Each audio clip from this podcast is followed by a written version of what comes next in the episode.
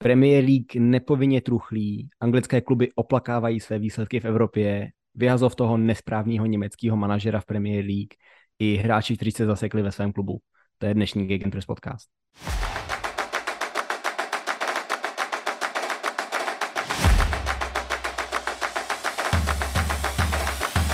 Tenhle víkend máme pauzu od fotbalu v Premier League. Je to kvůli skonání královny Alžběty, kdy teda vláda nechala rozhodnutí na federaci, jestli se odloží kolo nebo ne. Federace se ale rozhodla, že tenhle ten, ten, tenhle ten víkend hrát nebudou. Mně to přijde jako trochu škoda. Mohla to být oslava vlastně královny jejího života, jejího, její vlády, kdy třeba všichni fanoušci společně bez ohledu na klubovou identitu mohli že společně zaspívat anglickou hymnu nebo něco podobného. Myslím, že by to bylo docela, docela fajn příležitost k tomuhle. Nakonec se povinně truchlí bez zábavy. Pěkně to oglosovali eh, na Twitteru eh, kluci z kontrapressingu s tím, že choďte do práce, ale zábavu vám zrušíme. A nevím, jestli se bude hrát úplně příští týden taky, Aha. jestli se neodloží i příští kolo skrz pohřeb, který se má teď konc nějak ještě do toho příštího víkendu uh, i, i táhnout. A nemyslím si, že se bude hrát i třeba z důvodu takový praktikálie, jako je účast policistů spíš na tom pohřebním průvodu a vlastně všech těch ceremoniích kolem toho, než na zápasech. Tím pádem už máme vlastně dvě kola, který pokud to tak, skutečně dopadne, musíš vtlačit někam do toho letošního strašně nabitého rozvrhu. Jak ty to vnímáš? Souhlasíš s tím odložením? Chápeš ho? Nebo, nebo seš proti? V případě, že může mít opravdu takovýhle dopady, protože lidsky to asi chápeme všichni na nějaký úrovni. Mm-hmm.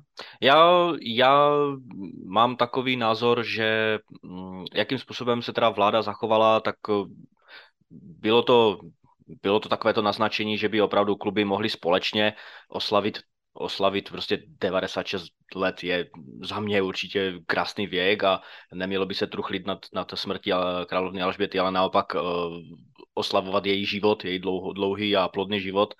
A to rozhodnutí um, souhlasím s tím, že kdyby se hrál hrálo to kolo, které teď o tomto víkendu mělo být, tak eh, všichni známe, jak se obyvatele celé Británie dokážou společně eh, eh, spojit, alespoň v těchto velkých okamžicích a v těchto, v těchto milnicích a, jít společně, jak, jak říkáš, zaspívat si hymnu a vzpomínat společně na svou panovnici a tak dále.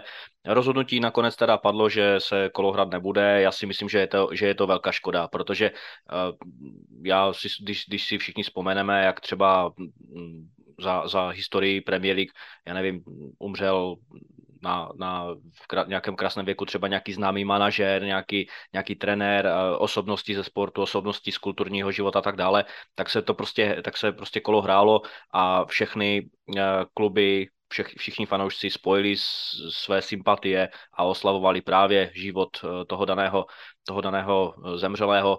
Eh, u královny Alžběty je to samozřejmě, samozřejmě asi trošku jiné, ale i tak si myslím, jako na jednu stranu asi se dá pochopit, dali by se pochopit oba dva scénáře, ale já jako ze své strany to nevnímám jako, že je škoda, že se nehrál fotbal. Samozřejmě dokážu, dokážu to pochopit i z té druhé strany a, a očividně, nebo, nebo očividně budou asi nějaké, nějaké starosti ohledně právě toho pohřbu, který by se měl teda, pokud si dobře vzpomínám, a, konat 19. září, takže mm, ty, ty bezpečnostní rizika asi budou opravdu velké. Hold, prostě žijeme v takovéto době teďkom, takže pokud eh, se opravdu zruší to příští kolo, tak to bude velký problém z, hlediska organizace a hlavně z toho, z toho uh, z hlediska načasování, protože se místo si se ta blíží a uh, už takhle uh, liga musí nadspat hodně kol pro, uh, pro, tu první, pro tu první vlnu zápasu a pro ten blok, než se rozjede místo si se v Kataru. No.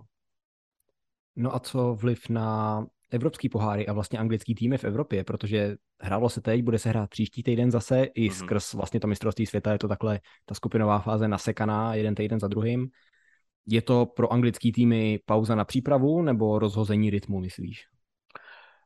Uh, myslím si, že spíše uh, dobře míněná pauza, protože všichni víme, jak, jakým způsobem je ten náročný program uh, zabijácký pro anglické týmy, takže já si spíš myslím, že i teď, v tom začátku, kdy samozřejmě ta únava, ty problémy a zranění nejsou až na, takovém, na takové velké úrovni nebo vysoké úrovni, tak si i tak myslím, že přece jenom jakákoliv, uh, jakékoliv přerušení může být bráno jako, jako vhodná pauza pro, pro, pro něco. Třeba pro Chelsea je tato pauza si myslím velice vhodná uh, pro přeorganizování a reorganizaci všech záležitostí v klubu, ke kterým se dostaneme, takže asi tak bych to viděl, že přece jenom pro většinu klubu to bude zejmé uh, dobré, dobré přerušení a vhodné, vhodné přerušení. V Evropě to totiž minulý týden nebyla žádná hit paradas od anglických týmů.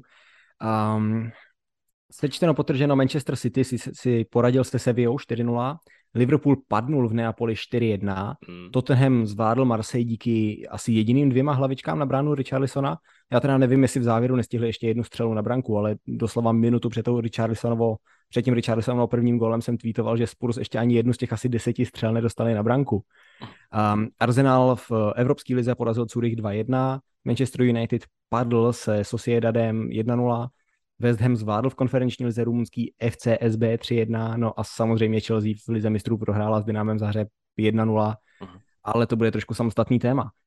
Um, než spojíme Chelsea a vlastně i s tím Liverpoolem do další sekce, pojďme nejdřív trošku obecně a pak na ten United.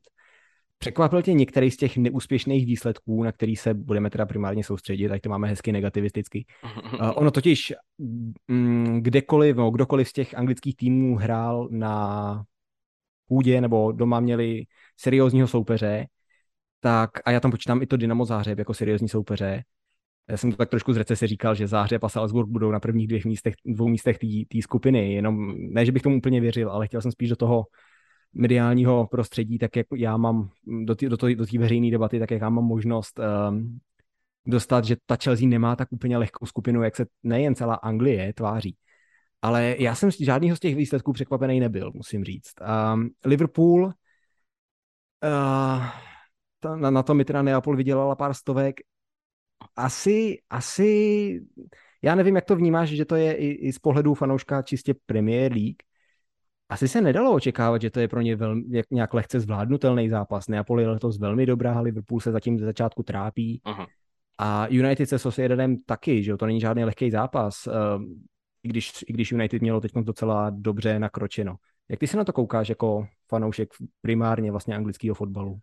Tak zápas eh, United se Socialem jsem z časových důvodů neviděl, ale zápas eh, Liverpoolu jsem tedy sledoval a asi mě to nepřekvapilo, protože tu svoji hm, herní nepohodu a nedokážu si vysvětlit, čím eh, jsou tak neplodní a, ten, a čím mají proč mají tak neefektivní herní výkon, tak toto všechno si pře, přenesli do ligy mistrů. A Neapol, jo, mm, jak říkáš, hrajou teď ve velké pohodě a, a doslova je přejeli naprosto energicky, kombinačně na lepší úrovni výkon než Liverpool. Liverpool se prostě hledá a já, já, si, já už jsem to říkal minule, já si to nedokážu vysvětlit, protože uh, neprošli žádný, žádným velkým, ob, žádnou velkou obměnou kádru, neprošli žádnou velkou reorganizací, nemají tam, si myslím, žádné osobní problémy, rozhodně tam nemají nějakou nějakou revoltu vůči, vůči Klopovi a tak dále. Prostě já patřím k tomu názorovému proudu, že Klopp může být v Liverpoolu pořád úspěšným dalších pět let, eh, neli, neli více. Samozřejmě, když dáme bokem, že jo, nějakou, nějakou fyzické, psychické síly a tak dále a tak dále. Prostě Klopp patří do Liverpoolu a stejně tak jako spousta hráčů, které tam, kteří tam teď přišli jako nové posily. A, ale prostě padlo na ně teď to špatné období, herní období a výsledkové, výsledkové období taky. A prostě to musí jenom přejít všichni společně a já si myslím, že to přejdou a možná, že ještě před mistrovstvím světa. Takže ten, ten výsledek je, je uh, mohutný, co se týče nějaké psychické deky pro ně, ale nemyslím si, že Liverpool přes, přes noc zapomněl hrát fotbal, spíše je, je, jenom toto období uh, pro, ně, pro ně znamená, že se musí vrátit k těm základům, že se musí vrátit k nějakému, nějakému receptu uh, v rámci jednoduchosti a, a myslím si, že, že jim to zase pošlape, protože směrem dopředu, protože prostě Klopp to umí a věřím tomu, že tak, jak přicházel do Liverpoolu před tuším 6,5 lety, tak prostě nastartoval ten, ten slabě jezdící stroj a teď se mu to povede taky, ač to není zase taková hluboká krize, jak by se dalo, jak by se dalo, jak by se mohlo říct, ale na druhou stranu si myslím, že každý, každá strata v Lize mistrů je samozřejmě mohutná, protože se tam, protože je to krátkodobá soutěž v rámci skupin, ale věřím pořád tomu, že Liverpool je favoritem na bezproblémový postup ze skupiny. Nemusí se to teď takhle jevit, ale pořád jim věřím.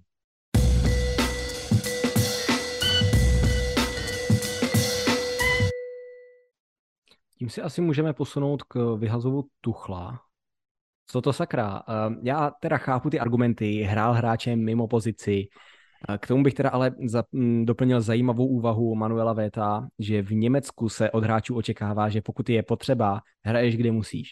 Vedle toho u mladších hráčů a hráčů širšího kádru, což znamená těch, co nejsou dost dobrý na tu, na tu e, základní sestavu, hraješ, kam tě trenér postaví, dokud nejseš dost dobrý na to, aby si hrál tu svoji ideální pozici. Uh, jasně, Tuchl hrál systém, který asi úplně nevyhovoval jeho útočníkům a to je něco, za co si myslím, že na ní opravdu patří ta kritika. A asi chápu, že tam byly nějaký konflikty s tím, že nechceš být manažer, eh, nebo on nechtěl být manažer toho Fergusonovského typu, ale chtěl se vlastně soustředit eh, čistě jenom na tu fotbalovou stránku, uh-huh.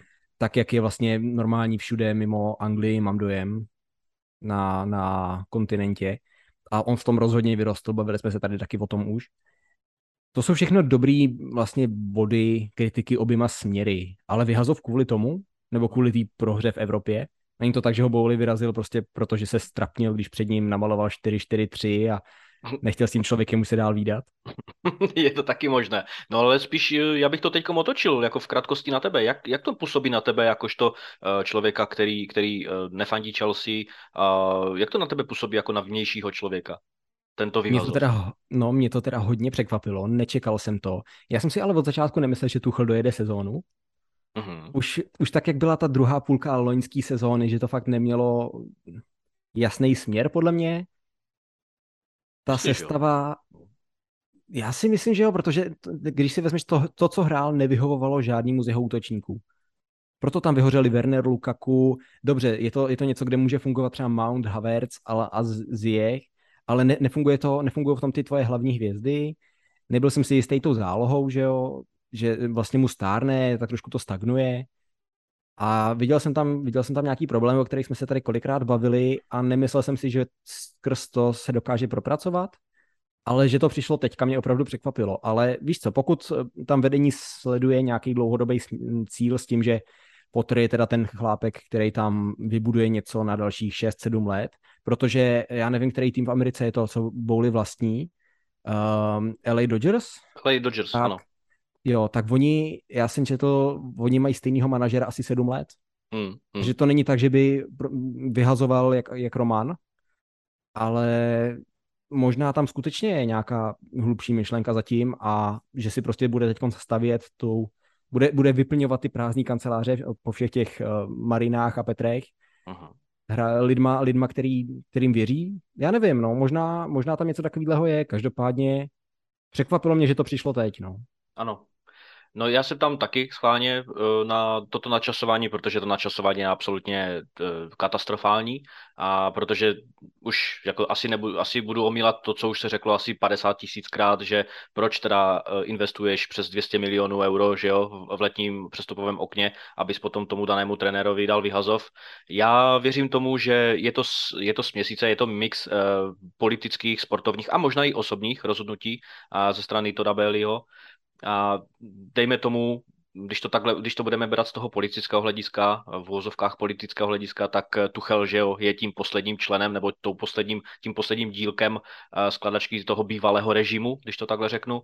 A navzdory tomu, že zvítězil, nebo že získal Ligu mistrů, že získal Evropský superpohár, a nastavil po Lampardovi Eh, stabilitu v obraně na, na, na vysokou úroveň. Myslím si, že chladnokrevnější herní projev byl úplně, úplně jedním z, byl, byl tím hlavním uh, benchmarkem, kterým, kterým se Tuchl mohl, mohl pišnit a potom jsem příchodu uh, a, vlast, a krátce po jeho příchodu, že mm, že ten chladnokrevnější herní projev byl, byl implementován a věřím tomu, že ten herní projev byl organizovanější, lepší kombinace a tak dále. To znamená, když to načasování působí za mě tak nevěrohodně a investuješ do posil přes letní přestupové okno, aby se kouče potom zbavil, tak e, co to pro tebe může znamenat? Znamená to, e, že, že e, majitel s tím odchodem trenéra počítal už po svém příchodu, že si říkal OK, zbavili jsme se toho starého režimu a posledním je coach. Já myslím, že na tom něco může být, ne protože to říkám já, ale nevíme, samozřejmě nevidíme do hlavy a nevidíme do zakulisí Chelsea, ale uh, mě, na mě to působilo, že Todd Bailey nakoupil um, spoustu posil, možná obecně do týmu, na, na zlepšení týmu, na rozšíření soupisky a tak dále. A řekl si, dobře, tak teď chci vidět Thomas Tuchel, jakým způsobem implementuje tyto hráče, zapracuje tyto hráče do, do herního systému a, a uvidíme, jak, jak to půjde a tím vlastně těmi dobrými výkony si on sám prodlouží čas, i když s ním do budoucna nepočítám. Mohlo to tak být a samozřejmě je Tomas Tuchel, který má svoje osobní problémy, je vidět, že ta psychická, fyzická únava na jeho, na jeho straně, eh, vlastně, kterou ovlivňuje i ten jeho osobní život, který teď byl hodně propírán jak v bulváru, jak v Německu, tak údajně, možná, že jsi to četl i ty, jak si hráči pri v kabině a, uh, mluvili o tom, o tom, jeho, o tom jeho osobním životě, že pri údajně, nebo ne, že údajně, ale že chodí prostě s přítelkyní, která je hodně mladá a tak dále, ač nikomu toto pro boha nic není a tak dále. Takže mm, já jsem, tak, já jsem teda ještě na různých zdrojích taky četl, že Tuchel byl velice, uh, velice mm, grumpy, nebo prostě, prostě, že, byl, že byl nevrlý, že, že byl psychicky fakt opravdu špatně na tom ohledně, ohledně tréninkových jednotek, že, že se s ním špatně mluvilo i ze strany hráčů. No a, no a divíš se mu? Jako jednak dobře, procházel rozvodem, to je jako jeho osobní nějaká no právě, věc, no. která by se neměla přenášet do toho profesního života, ale co mm. si budeme, že jo. Mm. Ale potom, a na to se taky rádo ukazuje s těma problémama s vedením, co on měl v minulosti. Že jo? Mimochodem teda já si nemyslím, že to, že měl problémy s Vackem a Leonardem je nějaký, je něco špatně. Já bych si možná myslel, že to je špatně, kdyby s těma problémy neměl, protože Vacké byl šašek jednu dobu a mhm. Leonardo je absolutní idiot. Ano. Takže, takže jako mimochodem, když se bavíme o Tuchlovi a tím, co, čím si prošel, tak on byl trenér eh, Borussia Dortmund v době, kdy na BVB, na ten autobus jejich byl spáchaný ten teroristický útok. Jo? Mm-hmm. A i tady vlastně v Chelsea bych se ho zastal, co se té jeho nevrlosti týče. Že jo? Celý jaro ho bombardovali všichni novináři, protože on byl ta tvář toho klubu, že ho nikoho jiného nevystrčili ven, kromě jednoho interview Petra Čecha. Jo. On byl ta tvář klubu, on byl mluvčím ruského oligarchy v době, kdy začala ruská agrese na Ukrajině, že jo? takže on byl mluvčí tady na ty, tady v tom, jo, mm. absolutně mimo fotbal, takže jaroválka, léto, prodej klubu, teď nový vedení, nový pořádky, prázdní kanceláře, jako divíš se? Hmm. Přesně tak, jako souhlasím absolutně s tím a jako právě proto, právě proto to načasování mi vůbec nesedí. Uh, bral bych, kdyby Todd Behley přišel uh, během letní přestávky a řekl by, že s tím nepočítá, že mu děkuje za jeho práci, ale že bude investovat i tak peníze do, do výstavby klubu, když sám sebe uh, instaloval do té pozice sportovního ředitele klubu a nakupoval jako, jako šílenec. Tady bych možná i poprvé a snad i naposled uh, souhlasil s Gary Nevillem, že to přestupové okno prostě bylo chaotické, ale o tom se teď nemusíme bavit. Já bych jenom naznačil, nebo vrátil bych se právě k té, k té korelaci a k té souvislosti právě s LA, LA Dodgers. A sice Všichni víme, že v bej, nebo dobře, všichni, všichni, kdo sledují americké soutěže, jako je právě americký fotbal a baseball, tak eh, tam je ta situace s hráčema a s trenérem úplně opačná, protože všichni známe v Evropě a v evropském fotbale a historicky v rámci fotbalu to pravidlo hráči versus trenér, koho vyhodit, když se nedaří. Když eh, se nedaří týmu, odnese to trenér. Když hráči hrajou špatně a nedaří se týmu, odnese to zase trenér, protože je jednodušší vyhodit trenéra, než prostě prodat pět hráčů.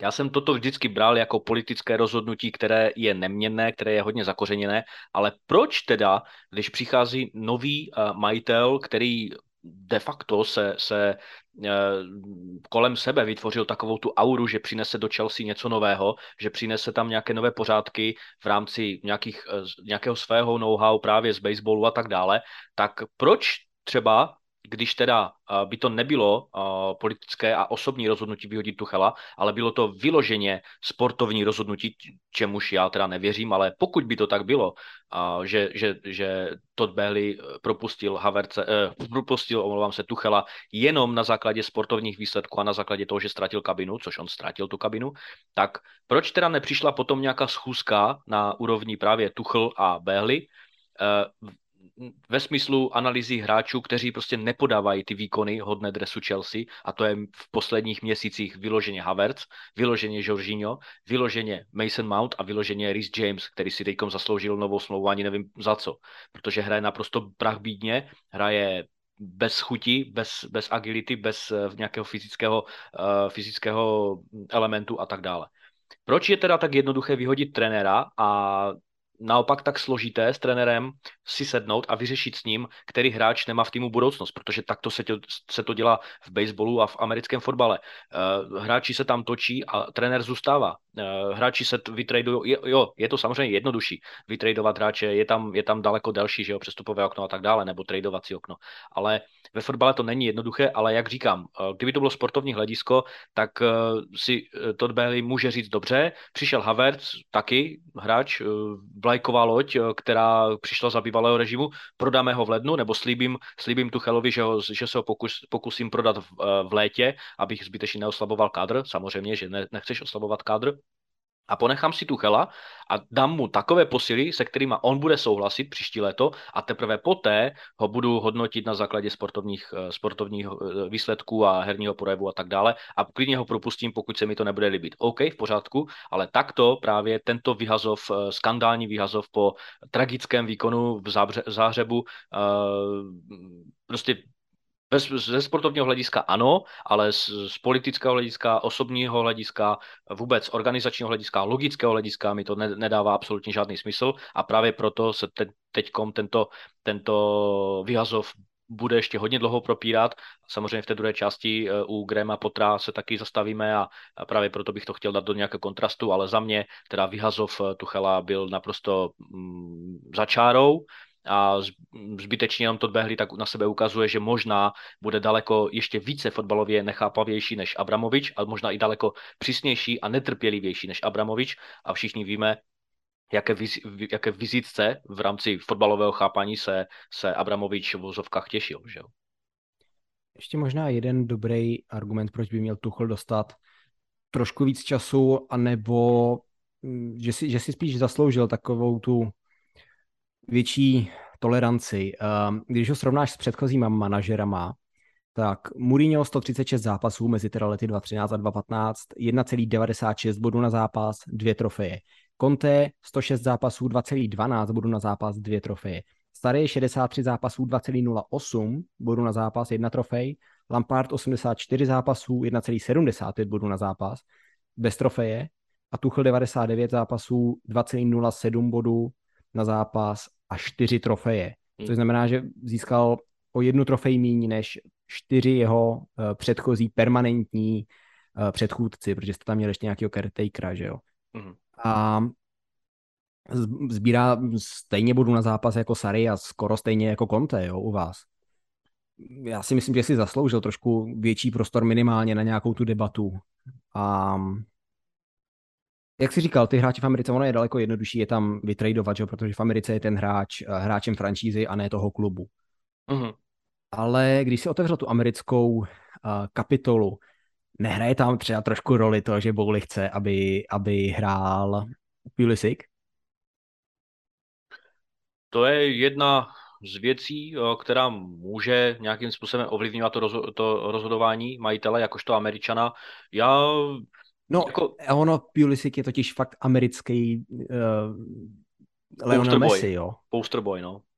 Jo, kdo, kdo tady to nějakým způsobem spochybňuje, tak si dejte někde na Twitteru US Men National Team, jenom zkrátku US, USMT a podívejte se na to. To je šílený, jak oni ho vyzdvihávají. To je uh-huh. nejvíc přeceňovaný hráč. Jo. Vůbec, jo. A čistě jenom, čistě jenom z toho, jak se na něj ty fanoušci dívají. On si za to, ne, on za to nemůže, že jo. Ale to je šílenství kolem něj. Takže možná to je opravdu, já bych to nepodceňoval. Ne, určitě ne. Já ho beru taky, Pulisiče jako, jako hlavní tvář, jako, eh, jako modlu americké reprezentace ve fotbale a všichni víme, jakým způsobem jsou američani. Prostě jsou to biznismeni, jak říkal vždycky Jaromír Jagr, a jsou to v rámci majitelů. Jsou to, jsou to ti majitelé, kteří uh, prostě vidí uh, a mají jiné, jinou optiku, kterou, na kterou se dívají na klub, že jo, uh, než, než, než třeba fanoušci a tak dále a tak dále.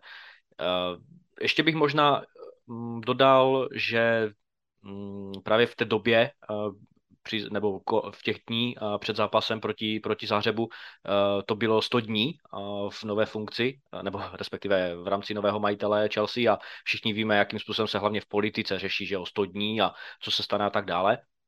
No a právě těchto 100 dní oramoval Todd Bailey tím kontroverzním rozhodnutím a jak říkám, prostě hromada peněz do posil, za mě to nedává vůbec žádný smysl a ne, prostě neobejde se teď eh, s tím srovnáním s Abramovičem a já si myslím, že to bude jenom, jenom eh, k neprospěchu věcí, protože nezapomí, nezapomínejme ještě i na to, že stále není vytvořena žádná struktura pod tím majitelem, který eh, se tak nemá s kým radit a není tam dosud nikdo fotbalově inteligentnější a manažersky trpělivější než on.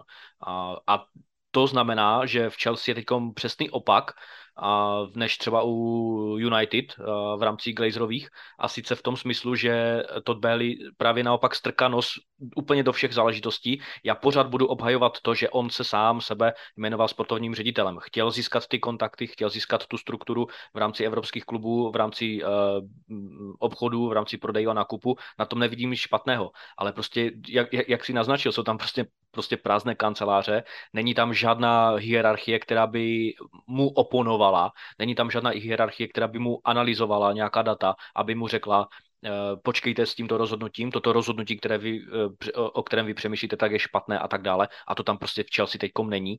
A to byla jedna z těch pák, kterou on měl na to, aby se sám, jo, on se sám samozřejmě mohl rozhodnout kdykoliv a i kdyby tam byla nějaká ta struktura, ale jak říkám, to rozhodnutí právě bez té struktury je daleko víc liché a víc uh, víc eh, může být zesměšňované, tak jak bylo zesměšňované. I třeba právě uh, Gary Nevillem, že jo, který Toda Behlio přejmenoval na Toda Woodwarda, že jo, a, a docela trefně, protože prostě to rozhodnutí bylo velmi špatné, velmi brzké, Dokážu ho pochopit z osobního hlediska, dokážu ho pochopit z politického hlediska, pokud s tím to plánoval jakožto nový majitel, ale nedokážu ho pochopit ze sportovního hlediska a přece sakra fotbal si by se měl řešit v první řadě hlavně v rámci sportovního hlediska. 100 dní je doba hájení, když si um, zvednul tohle srovnání s politikou, takže dejme tomu, že bychom mu odpustili, co vyváděl v létě, ale za tu už teda můžeme debat. Mm. pomohl si ale najetím potra? Jsi spokojený?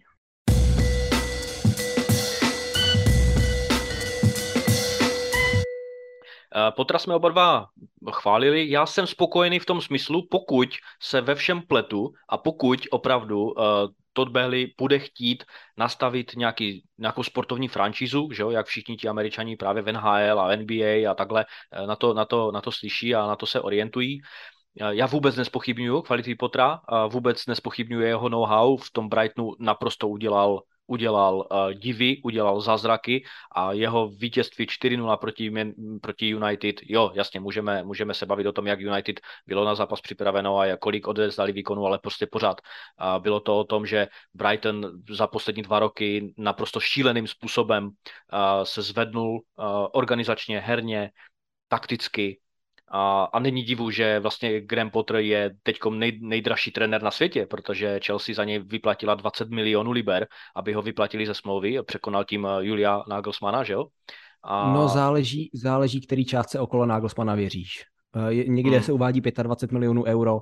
Já si myslím, že je to spíš někde mezi 15 a 20. Aha. Jo, ale chápu, no, že jsem tady možná trošku ovlivněný, protože já jsem sledoval potom i výroky, tře- výroky třeba uh, Herberta Heinera, prezidenta klubu, že no, jako nevěřte všemu, co se říká v médiích, ale možná by si to chtěl přece jenom říct, že jo, že no, nedali jsme 25, ale možná to skutečně jako padlo tady ta částka. Kdo ví, jo, ale mm. jo, jako je jeden z těch dvou, no. No, jasně, není to extrémně důležité. Já jsem to, myslím, někdy před měsícem četl na, na tom, na, na uh, transfer marketu, že teda Nagelsmann je uh, vlastně tím, tím nejdražším trenérem, ale to samozřejmě není důležité. Důležité je, že Graham Potter si myslím, že je dobrá volba. Uh, jak říkám, ty jeho výsledky v minule, nebo na konci minulé sezóny, že jo, pokud si dobře vzpomínám, porazil Arsenal, porazil Tottenham, porazil Manchester United. V posledním zápase si pamatuju, že porazili rozdílem 3 West Ham. A za mě Graham Potter smlouva na pět let, což už takhle eh, je známka velké důvěry, ale na druhou stranu si taky na sebe pleteš bič, protože pokud Todd ukáže, že je stejně jako Abramovič eh, netrpělivým, tak eh, pokud ho, že ho za dva, za tři sezony, za dvě, za tři sezony propustí, tak zase budeš vyplácet další dva roky zbytečně a zase se ti to všechno prodraží, ale proč myslet negativně, že jo, pojďme myslet my fanoušci Chelsea, pojďme myslet pozitivně a, a Graham Potter přichází z malého klubu, z provinčního klubu do, do nejvyšší a elitní skupiny klubu Otázkou je jenom to, co on nemůže ovlivnit. A to je samozřejmě ten, ten osobní faktor ze strany hráčů, jako je Havertz, jako je Rhys James, jako je Mason Mount, kteří, kteří jsou prostě mladí a myslí si, že jim patří celý svět. Oni jsou skvělí, oni jsou talentovaní, oni mají obrovský potenciál, všichni jsou pořád mladí a čeká je to nejlepší teprve, teprve v budoucnu, ale jakým způsobem Graham Potter může uh, si je získat na svou stranu, když nic nevyhrál. Nevyhrál ligu mistrů, nevyhrál titul. Já mu to, já mu to jako teďkom nedávám za vinu, ale tak to přemýšlí právě tito hráči. Havertz byl kritizovaný eh, v té sezóně, kdy Chelsea získala ligu mistrů, byl kritizovaný za, za to, že se prostě svezl s tím týmem a že eh, nepodával dobré výkony, tak jestli by mohl být trošku sebekritický, on říkal, ne, kašlu na to, prostě vyhrál jsem ligu mistrů. A takhle oni přemýšlejí. A to mě právě děsí na tom, že Graham Potter může být hozen do blínku na maso, protože ho zkrátka ta kabina nepřijme jako, jako nějakého uh, obrovský, obrovský, obrovský uh, a um, fakticky já nevím, jak to nazvat, prostě orámovaného manažera uh, dobrýma výsledkama, prostě nějakým, nějakým milníkem. A to on bohužel nemůže mít, protože působil ve, Svonc, ve Svonci a v Brightonu a předtím tuším ve švédské lize, takže jako on je fantastický trenér, to, co provedl v Brightonu, tak bych chtěl, aby provedl i, v, i v Chelsea, vezme si sebou, počítám minimálně, uh, kurník, jak se jmenuje, Mac, Alexis Mac, McAllister, toho si sebou podle mě, podle mě v lednu při, uh, přivede, Eh, fantastický střední, střední záložník ofenzivní a který tam bude dávat góly, ale jako já doufám, že Belio vyjádření na adresu Potra, je, které je na nejvíc oslavné, a tak můžu jenom doufat, že prostě dostojí tomu svému slibu, zvlášť v té pasáži, kdy nový majitel tvrdí, že Potterovi bude nápomocen do budoucích měsíců, ale i let a já doufám, že to tak bude. Moje jedna obava s Potrem je, to, co Brightonu nefungovalo, byl útok, že jo? Hlavně dávat góly. Oni tvořili hrozný množství šancí, To jsem zvědavý teda, jak um, udělá tohle v Chelsea, protože mm, řešili jsme tady, že ta kreativita třeba vůbec není ve středu pole, ale oni jste na to utrpěli vlastně, když se zranili James a Chilwell, že jo? Mm. Že najednou neměl kdo pořádně tvořit, protože ty záložníky tvořivý nemáte. A koukám se teďka v rychlosti, jak jsou na tom hráči, útočníci Chelsea se zakončováním a proměňováním svých XG, protože to je něco, co v Brightonu v tom hořeli úplně všichni. Tak Brocha, Ziek i Havertz, všichni underperformují svoje XG, když teda to řeknu takhle hezky česky.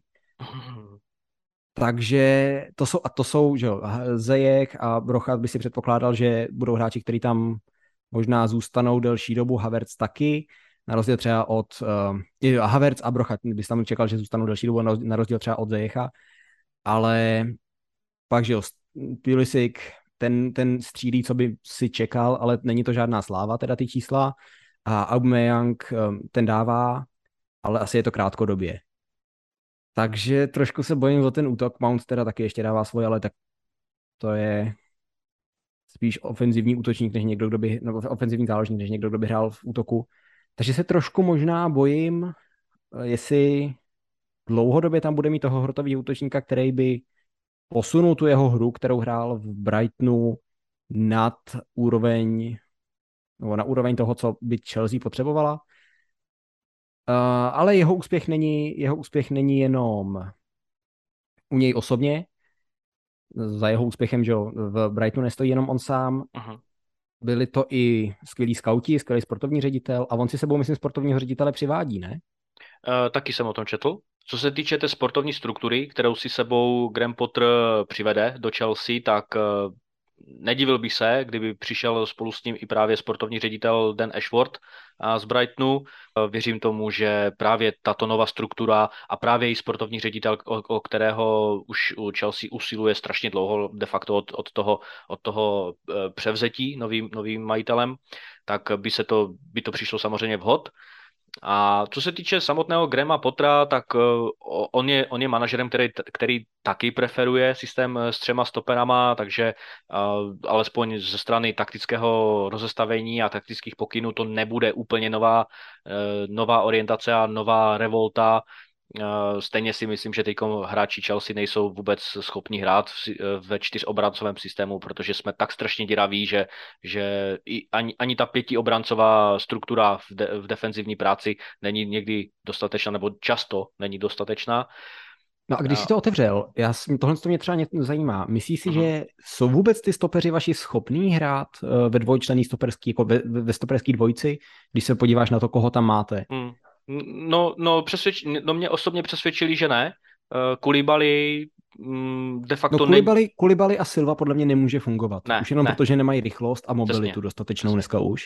Bohužel tu rychlost ukázal, že nemá ani Fofana, ale u něho, no. věřím, u něho věřím, že to je spíše fakt nerozehraností a přece jenom to, co si tam, že jo, zase příchod hráče, kterého jsme kritizovali v rámci toho, jakým způsobem si vynutil ten odchod z Lestru, to znamená, není dostatečně fyzicky a herně připraven, musí se do toho zápasového rytmu teprve dostat, eh, ač věřím, že dokáže být rychlý, ale prostě to, co ukázal že jo, v zápase proti Zářebu, tak jednoznačně, že zatím není připraven na základ, ale za mě hrál dobře v lize, a je rozhodně posil do budoucna.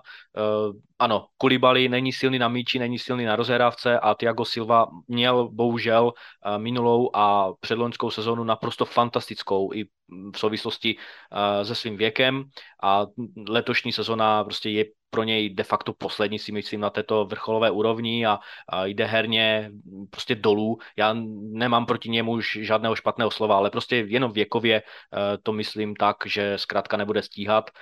A co mě ještě teda zaujalo, jak jsem se schválně podíval na některé highlighty právě z, eh, v rámci Brightonu z minulé sezóny, abych se třeba podíval, eh, jak, jak operuje právě Graham Potter, tak jsem si všiml, že jedné dost, dost důležité věci, a sice, že on nehraje na křídla, co se týče těch ofenzivních hráčů. Jeho, jeho křídelníci právě eh, na, na wingbacích za, eh, zastávají tuto roli a ten útočný triangle, protože on taky hraje 3-4-3, eh, v útoku je typickým trouhelníkem, kdy všichni ti tři hráči hrajou pod sebou. Něco, co kdysi dávno hrál třeba Arsenal ještě s Velbekem v dresu a Volkotem v jejich dresu a tak dále. A já si myslím, že by toto mohlo fungovat i třeba právě v tom smyslu, že by Mason Mount, Havertz a kdokoliv jiný další nebyl uh, až tak hnán do, do, do, do kraju hřiště. Já netvrdím, že toto byla chyba ze strany Tuchela. A to znamená, že právě i v, tom, i, i v Chelsea uh, by daleko větší svobodu dostali právě wingbacki, ale museli by hrát disciplinovaně směrem dozadu a to třeba Rhys James teď momentálně nedělá, stejně jako v Liverpoolu Alexander Arnold, oba dva jsou na, naprosto tragičtí v posledních týdnech uh, směrem dozadu. A je jenom na Potrovi, jakým způsobem to všechno naordinuje, jakým způsobem to všechno smíchá.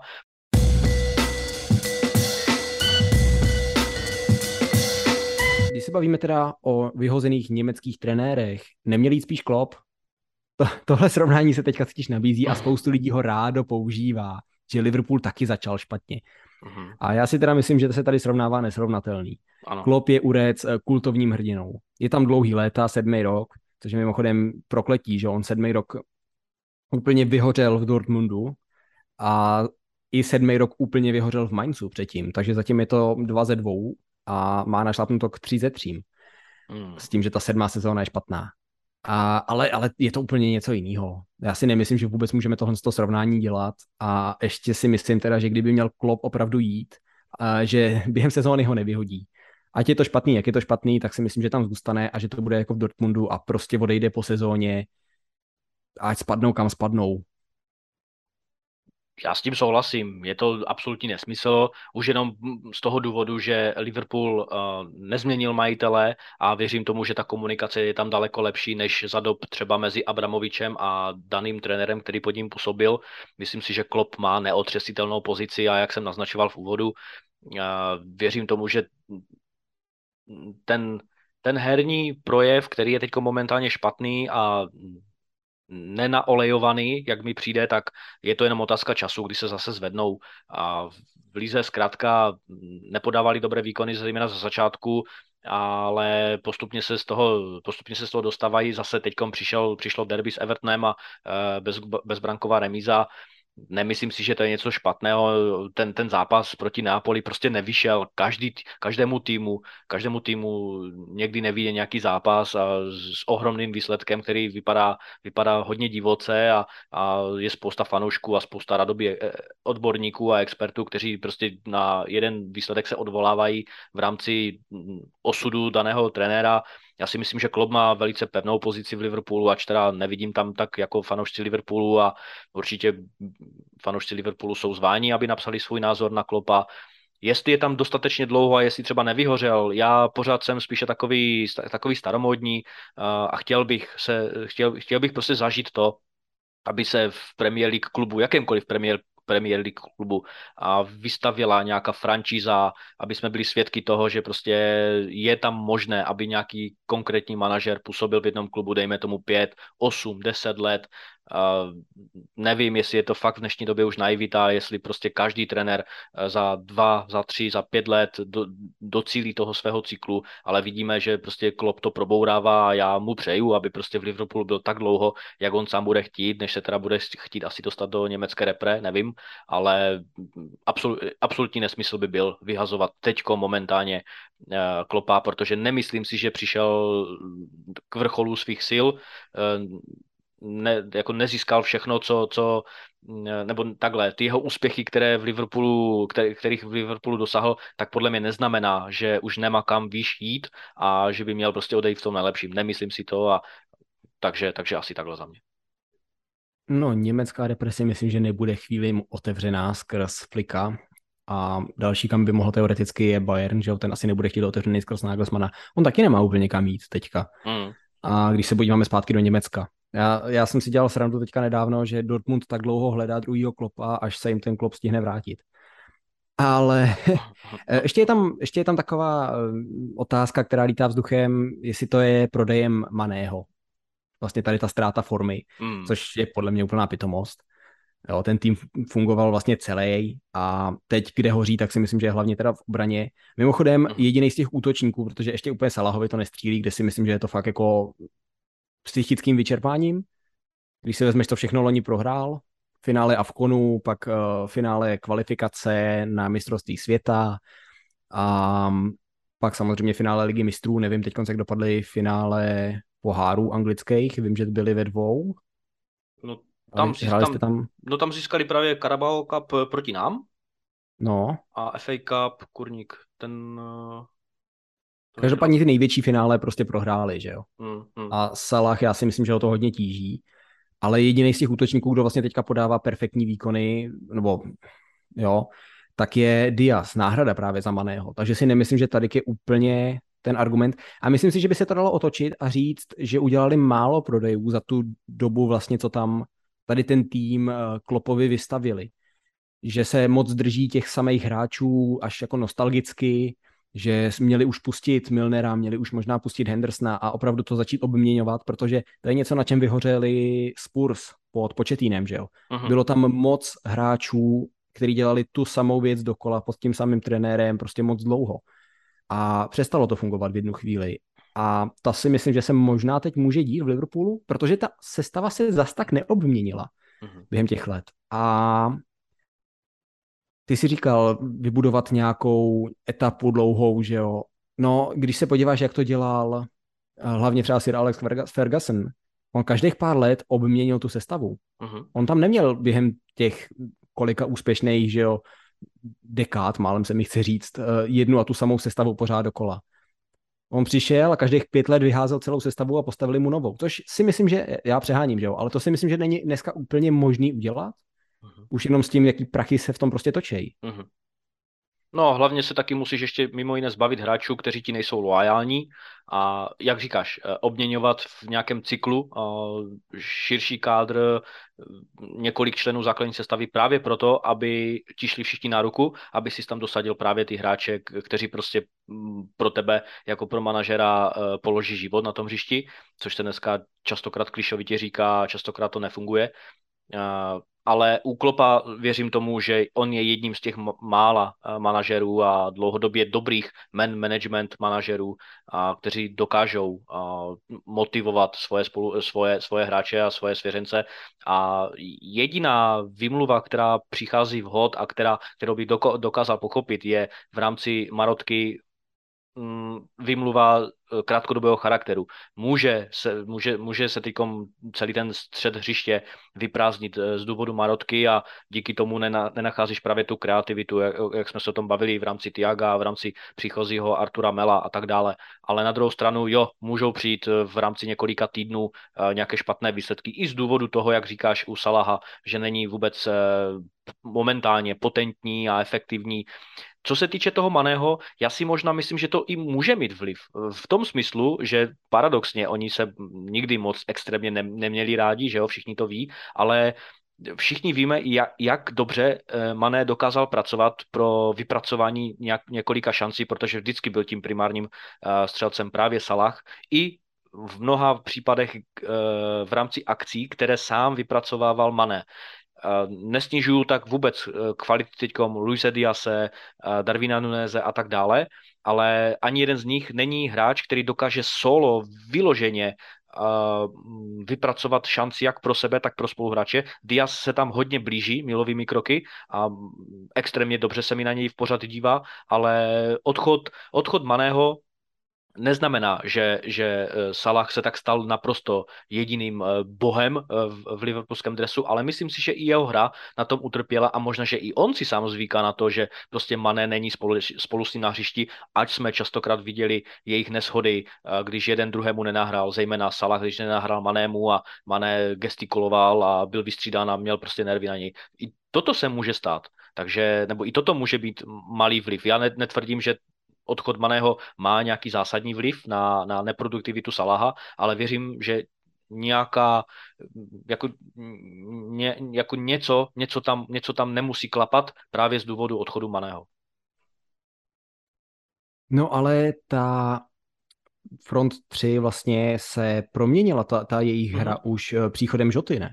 Takže to není tak, že by najednou se to všechno zažitý, co tam spolu měli, vytratilo a museli se hledat znova, protože to už se stalo. To ne. Už jim to někdo naboural. Mimo to nestratil v loni Mané na chvíli místo v sestavě úplně, než se posunul na hrot?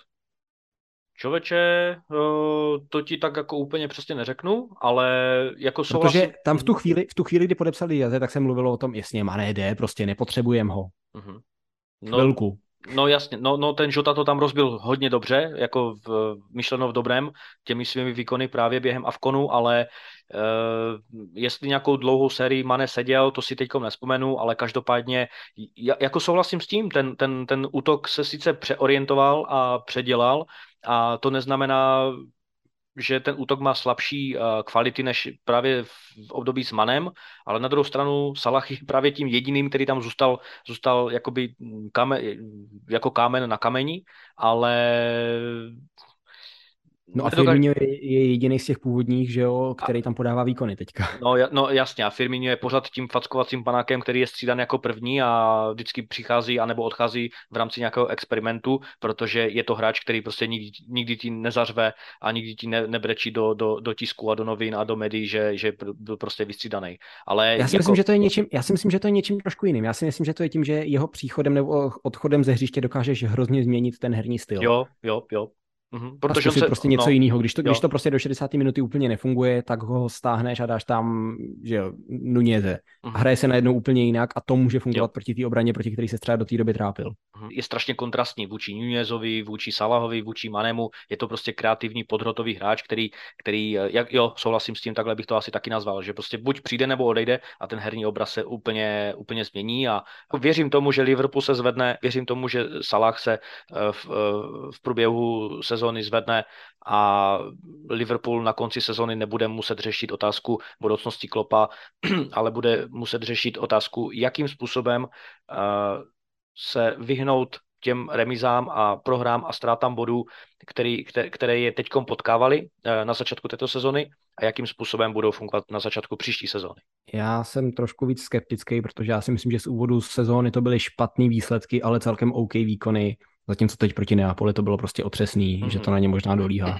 Tak uvidíme, jak se to dál vyvrbí po restartu. Teď mají pauzu, můžou se nakopnout, byť tam teda do toho mají ligu mistrů, ale, mm-hmm. ale třeba se díky tomu zvednou.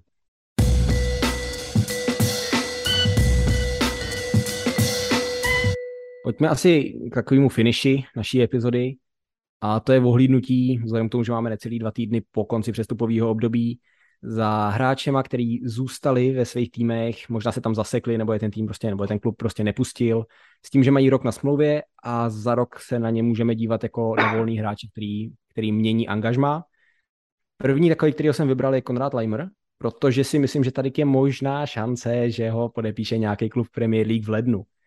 A Lipsko si chtělo v létě podržet svoji sestavu, podepsali jo, na novou smlouvu Enkunku, podepsali na novou smlouvu Guardiola po té 70 milionový nabídce od Chelsea s tím, že tam ještě rozůstane hostovat. To je skutečná, to není žádný drb. A šli do té sezóny s tím, že asi jako uhrajou něco, že letos mají šanci vyhrát, možná dokonce i ligu. Proto nepustili v létě Leimra do Bayernu, který tam chtěl. A oni preferovali od začátku, že kdyby ho mohli prodat do Anglie, tak ho tam prodají. Teď konc, jestli jim v, letě, v, lednu přijde nabídka, s tím, že Leimer se podívá, jakým způsobem se rozehrála celá záloha Bavorů s Sabicrem, který podával neuvěřitelný výkony a teď si myslím, že si zaslouží základ na úkor třeba i Gorecký pořád, který už je zpátky po zranění, že Gorecka Kimich nemusíme řešit, ale Gravenberg vypadá naprosto neuvěřitelně. Hmm. Že se na to Leimer podívá a možná si řekne, že kdyby přišla nabídka, já nevím, od Spurs v lednu, který, mu řek, který by mu řekli, že tady je místo permanentně v základu, nebo aspoň primárně v základu, takže možná i sám jí vezme a Lipsko, vzhledem k tomu, že letos už o tu ligu nehraje a o co jiného vlastně chceš hrát, že jo, jako pohár vyhráli loni, tak ty prachy vezmou, aby je mohli reinvestovat. Kam by se ti hodil takovýhle fakt jako velmi kompletní šestka? 25 letý záložník do Anglie. Do Liverpoolu. a nebo nejlépe... to chtěl říct. a nebo nejlépe k nám do Chelsea, protože jako nebudu si hrát na nějakého znalce Leimera, ale párkrát jsem ho viděl a vždycky mi přišel jako herně hodně komplexní a hodně hotový hráč v rámci středu hřiště. A jako chtěl bych ho vidět v Premier League, chtěl bych ho vidět eh, na, na pravidelné bázi, ale až tak do hloubky, jako ty ho neznám, co se týče, kam by se nejlépe hodil do Premier League. Můžeš, můžeš to nadhodit ty. Komu chybí šestka, která je schopná zahrát i, i trošku víc dopředu, třeba jako osmička vedle defenzivního záložníka, tvůrčí, schopný diktovat hru. Jako hmm. ten Liverpool je skvělá hmm. možnost, ale jak, to bude, jak se to bude třískat s Tiagem, jsi schopný to nějak jako zařídit? Asi jo, že jo, protože Tiagovi je přes 30, a, nebo 29, 30 a bývá zraněný, bohužel už Um, mimo to tím možná nabídne i defenzivně dost, aby dokázal zaskočit za Fabíňa. Uh, případně teda si myslím, že Arsenal by nebyl špatná volba, a nebo pokud nepřijde nikdo jiný a Leicester si řekne, že má znova ambice, tak by to mohli být oni, ale nemyslím si, že to je klub, kam by Leimer byl ochotný jít. Uh-huh. No, v Manchester United už mají taky plno a ono opticky Chelsea vypadá, že, že má plnou zálohu, ale já si myslím, že se tam blíží nějaká představa právě Jorginho, N'Golo Kante, ač jakékoliv loučení s tím bude asi hodně složité, ale taky už tam nemá mnoho sezon před sebou a Kovačič je jediným, který, který, který prostě za mě podává naprosto excelentní výkony z těch uh, středových hráčů a jako Leimera bych bral rozhodně, protože je to, je to takové to dynamo, které dokáže po té ose nahoru a dolů uh, nějakým způsobem tvořit a, a pokrývat ten svěřený prostor. Mm, Presovat, napadat. No, takový no. hodně kan- kanteovský, no, v tady tom jo, pojetí, jo. i když jako nepokryje zdaleka takový prostor jako Kante, když mm-hmm. byl na vrcholu. No. Jo. A vzal by si ho i na úkor Juriho Tilemance, protože to je druhý takový, taky 25-letý záložník, který nakonec asi zůstal v Lestru. A já ani nevím, mně přijde, že kolem něj nebyly žádné velké spekulace ve mhm. výsledku, mm-hmm. že se mhm. žádný klub nerozhoupal k tomu. Mm-hmm. A Leicester asi i kdyby přišla nabídka v konci přestupového období, já nevím, jestli by neusoudili, že kdyby to byla nějaká do 20 mega, jestli se jim víc vyplatí nechat si Tielemance na rok a pak o něj přijít zadarmo v tu chvíli už. Mm-hmm. Takže tam se nic nestalo, ale asi všichni čekáme, že za rok z toho něco bude. Motal se kolem něj Liverpool, motal se kolem něj Arsenal, já si pamatuju na naší uh, komunikaci právě s jedním fanouškem uh, našeho podcastu ohledně právě budoucnosti Arsenalu v rámci posil. A já jsem tedy v té době odhadoval a mm, dával jsem protinávrh, že Tillemans do Arsenalu rozhodně nepůjde uh, po té vlně příchodu, která tam byla. A to, že se to tak stalo v skutečnosti, neznamená, že vyloženě, nebo neberu to tak, že já jsem měl pravdu, ale spíše jde o to, že, jak říkáš, prostě o Tilemance nebyl tak eminentní zájem, aby se některá z nabídek uh, realizovala do nějakého vážnějšího jednání. Na druhou stranu celý Leicester hraje jako momentálně velmi špatně a předpovídali jsme jim špatnou budoucnost této sezóně a bude to velmi špatné manažerské rozhodnutí nechat Tilemance odejít zdarma, kor, eh, když za něj vyplatili nějakých 40 milionů liber, to znamená přes hodně přes 40 milionů euro a působí tam už třetím rokem nebo třetí sezónou a vypracoval se na integra, nebo v integrální část soustavy, eh, soustavy, sestavy, ale na druhou stranu mm, není to rozdílový hráč, rozhodně to není hráč, který by eh, Leicester vytáhl z těch problémů v letošní sezóně si v šesti zápasech připsal zatím jenom jednu asistenci, tím netvrdím, že je tam ohledně toho, aby dával góly, ale pokud v létě ho Leicester neprodá za vyloženě dobrý peníz, aby měli dobré účetnictví, tak si myslím, že to bude špatná, špatný finanční tah z jejich strany a propásnutí možnosti jej prodat v této, v, během tohoto léta, protože... V, le, v lednu myslíš?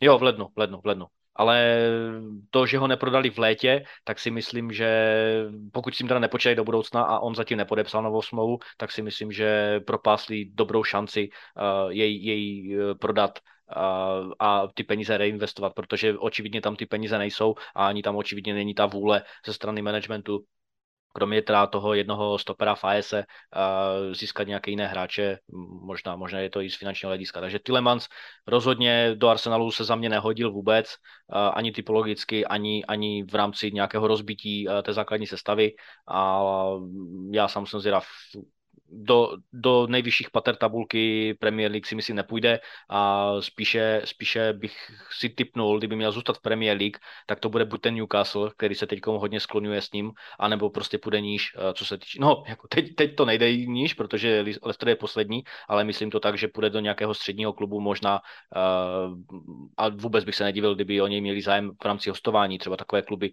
které by ho určitě uživili v vozovkách, a to je třeba Everton, uh, já nevím, možná Wolves, nebo, nebo takhle, když není to Portugalec, takže toho asi možná už deklasifikuje, ale myslím si, že v Leicesteru nezůstane a pokud z Leicesteru odejde a pokud odejde z Leicesteru zadarmo, tak to prostě bude velmi špatný tah ze strany klubu.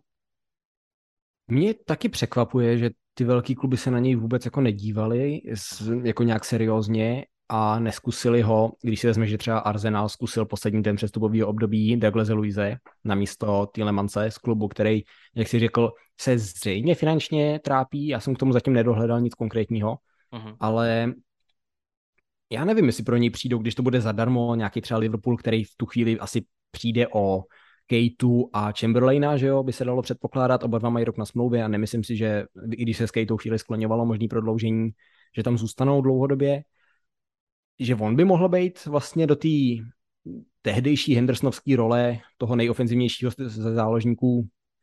celkem platný. A ještě se potom teda hodně v létě mluvilo, že prej nejsou na trhu útočníci. Tak k dispozici byl Musa Dembele, který dal loni v 21, 21 branek ve 2200 minutách. Myslím, že k tomu připsal 4 asistence, takže více jak gol na zápas. Nebo jako bod na zápas, gol a asistence. Uh, League An a navíc teď s příchodem Alexandra Lakazeta zpátky do Lyonu přišel o svoje místo jedničky. Já nevím, jestli všechny tak odrazuje to jeho neúspěšné působení v atletiku, kdy fajn, hmm. dobrý, ale v atletiku to nevyšlo jiným hráčům taky, že jo? Nebo proč se na něj nikdo nepodíval, protože to je hráč, který byl k dispozici, myslím si, že byl k dispozici za docela slušný peníze, neměl by žádný extrémní platový nároky vzhledem k tomu, že přichází z League An, která že pro Premier League by to pak nebyl problém i pro klub jako třeba Leicester Wolves nebo, nebo podobně. Možná ani v Německu by, by, že jo, já nevím, třeba Dortmund se na ně mohl podívat ve chvíli, kdy se, kdy, kdy diagnostikovali Alerovi rakovinu, no, tak nechápu, proč šli na místo toho pro Modesta, ale dobrá. Mě, mě tohle to taky, to já se nad tím trošku jako pozastavuju, proč on nikam nešel, když očividně klub s ním nepočítá, on tam nemá budoucnost, má dobrý výkony, kromě té jedné sezóny v atletiku. Mm-hmm. Netuším. Jo, mm, jo já se na, na, dívám na jeho statistiky ohledně právě Lyonu, o, abych, abych si teda mm, abych se teda podíval, jak se s ním teda fakt moc nepočítá, protože ty jeho starty 25 minut, 5 minut, 25 minut, poločas, je to opravdu, mm, je to opravdu na hraně s ním, co se týče budoucnosti v Lyonu. A pokud teda nepodepsal novou smlouvu, tak je rozhodně jeho, jeho budoucnost v Lyonu taková, že tam žádná taková nebude. A jako já jsem vždycky už v, doba, jeho, v jeho dobách v Celticu ho bral jako vyloženě dobrého útočníka. Nezapomínejme, že mu je pořád 26 let. A docela dost mě překvapuje, že nemá ani jeden reprezentační start za Francii což je taky. Tak si vem ten jejich nabitý útok, ale ten no, jasně. pozbíral první starty před tři čtvrtě rokem. Jasně, no. Ale prostě před několika lety byl výborným, výborným střelcem a i v tom Lyonu si, si prostě vydobil dobrý, uh, dobré statistiky. Ve 148 startovních zápasech, má 69 branek, takže to je výborná statistika. A jako ten, ten, tento útočník taky měl veškeré předpoklady, aby ze Celticu dobře přes jednu nějakou uh, zastávku někde, na, někde na, kontina, na kontinentální Evropě, aby se vrátil do Premier League jako, jako uh, zkušenější útočník. Nestalo se tak. Hodně se probírala jeho možná cesta na Old Trafford, myslím, tuším před dvěma rokama. A skloňovalo se jí krát, krátce Chelsea. Ještě předtím, než, nebo v té době, kdy přicházel Sary a kdy se řešil právě ten útok uh, po odchodu Diaga Kosty, uh, kdo tam nakonec přijde, protože jsme nutně někoho potřebovali a tak dále jako překvapuje mě, že zatím jsme ho v Premier League neviděli, eh, kromě teda Fulhamu, ale mm, jako je, je, je to zvláštní u něj, jako nedokážu si to představit, ne, ne, nevídám ho pravidelně každý týden, takže nevím, co stojí za jeho poklesem formy, poklesem gólu a vůbec poklesem důvěry ze strany Lyonu, ale věřím tomu, že má veškeré předpoklady k tomu, aby se zkusil prodrat alespoň zdarma do Premier League a aby, aby, aby všem fanouškům Premier League ukázal, že rozhodně uh, odcházel jako dobrý a kompletní hrotový útočník ze Celticu a nic z toho nezapomněl a prostě to prostředí pro něj uh, zůstává pořád, pořád pořád atraktivní a dokáže se tam, dokáže se tam prosazovat. Jako vhodnost pro ten tým, ať si posoudí, kdo chce, ale pořád jako 103 minut letos, dva góly, 0,9 xG, takže pořád je to jeden xG na, na 100 minut, což měl, myslím, pravidelně poslední dvě, tři sezóny. A kdy, od kdy se to vrátil z Atletika. Mně by třeba to United fakt dávalo smysl, myslím si, že tam to trošku ztroskotalo, že jo, na, na ne, nemožnosti uklidit někam Ronalda, ale Arsenal se díval na útočníky, spoustu, spoustu dalších klubů se porozhlíželo a nikdo se nepodíval na něj jako na dost lacinou alternativu. Jsem trošku překvapený. Uh-huh. V létě rozhodně nebyl laciná alternativa. Poslední hráč, který bych chtěl zmínit, Milan Škriňár. Na konci přestupového období nebo v průběhu přestupového období za něj PSG poslalo několik nabídek do Milána Mělo to být uh, až 50 milionů euro, což za hráče s jedním rokem na smlouvě je, je šílená částka. Hmm. Milan to... Zdravíme z Chelsea za Sterlinga. A, no jasně, ale jako to se bavíš o Anglii, to je, jako, to je Superliga. Reálně, jo. A, ale dobře, PSG asi taky je trošku svoje vlastní liga, ale a, spojovaný nebyl dřív jenom teda s Paris Saint-Germain, ale i třeba s Reálem nebo právě s Tottenhamem, takže on by se mohl za rok, ve chvíli, kdy bude mít dost možná po smlouvě přesunout do té Anglie, protože si nemyslím, že ten Real bude hledat stopery, nemyslím si, že Barcelona bude hledat stopery, nemyslím si, že Bayern bude hledat stopery. Paris Saint-Germain možná přijde znovu, ale nevím, jestli je to atraktivnější než nabídky, které by mohl dostat ze špičkových klubů v Premier League, z týmu na špičce tabulky tam. Myslíš, že by tam někam mohlo přijít? Nabízí, se, nabízí se ty Spurs? Jako ona se může nabízet i Chelsea, že jo? protože budeme, představo, přes, před, budeme přestavovat tu obranu, až odejde na konci této sezony Thiago Silva, a až odejde Aspilicueta, který by měl odejít na konci příští sezóny. A, a pokud se nějakým způsobem nezapracuje Fofana, může tam přijít Škriňár jako hnací konkurenční motor. Já jsem u něj teda vždycky vnímal to, že byl schopný sem tam vyrobit na míči nějakou hrubku. Mm-hmm. A mm, nevím, jak to má teď a vždycky to bývalo za slovenský národák, když jsem tohle to viděl teda, jo, takže to jaký může být něco jiného. Interusem, co to bude, dva, tři roky zpátky vydal hrozně moc, protože když jsem žil na Kypru, tak tam jim italský fotbal běžel furt v televizi, takže vždycky, mhm. když jsem šel kolem hospody, tak tam Inter běžel, protože to byla ta sezóna s kontem. Um, ale ještě co, tak on je docela pasivní, což teda může vyplývat i z toho, že hraje ve tříobráncovém systému, mm-hmm. ale hlavně je docela slabý ve vzduchu, překvapivě. Vyhrává 1,7 mhm. vzdušných duelů za zápas a s úspěšností jenom 56%, takže to si myslím, že mm-hmm. když okay. se bavilo, když se bavilo, jo, máme 90 skoro a 80 kilo, ale tohle je fakt slabý. Myslím si, že je to něco, co by ho mohli některý trenéři naučit, ale zase v jeho věku už mu je kolik, 27, by to asi měl mít. Takže tohle to si myslím, že bude obava týmu v Premier League, když se na to podívají, protože v Anglii se na ty vzdušný souboje pořád hodně hraje ve vápně. Uh-huh. Zdravíme Martineze. A no, ale tak ten má tu úspěšnost skvělou, že jo? Ten je akorát malý. No, no právě, ale kvůli... vzduchu má skvělou. A kvůli toho tam, je opak. No, a kvůli toho tam prostě de facto úplně zhanobili, no. Jenom kvůli toho, že, že je menší, no. No a kdyby tam šel Škrňár, tak si budou říkat o tom, jaký to bude monstrum ve vzduchu a ono realita je taková, že ty jeho čísla jsou vlastně dost špatný. No. Takže to je moje obava s tím, kdyby měl on jít do Premier League.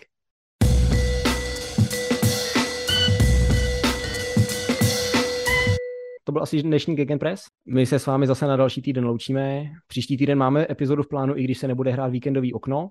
Mezitím s námi můžete zůstat v kontaktu na našem Facebooku nebo Twitteru Gegenpress Podcast a nebo se mnou na platformě Zakopaná na všech relevantních sociálních sítích. Jestli nemáte dost, můžete tam zavítat rovnou, v opačném případě se loučíme. Ciao.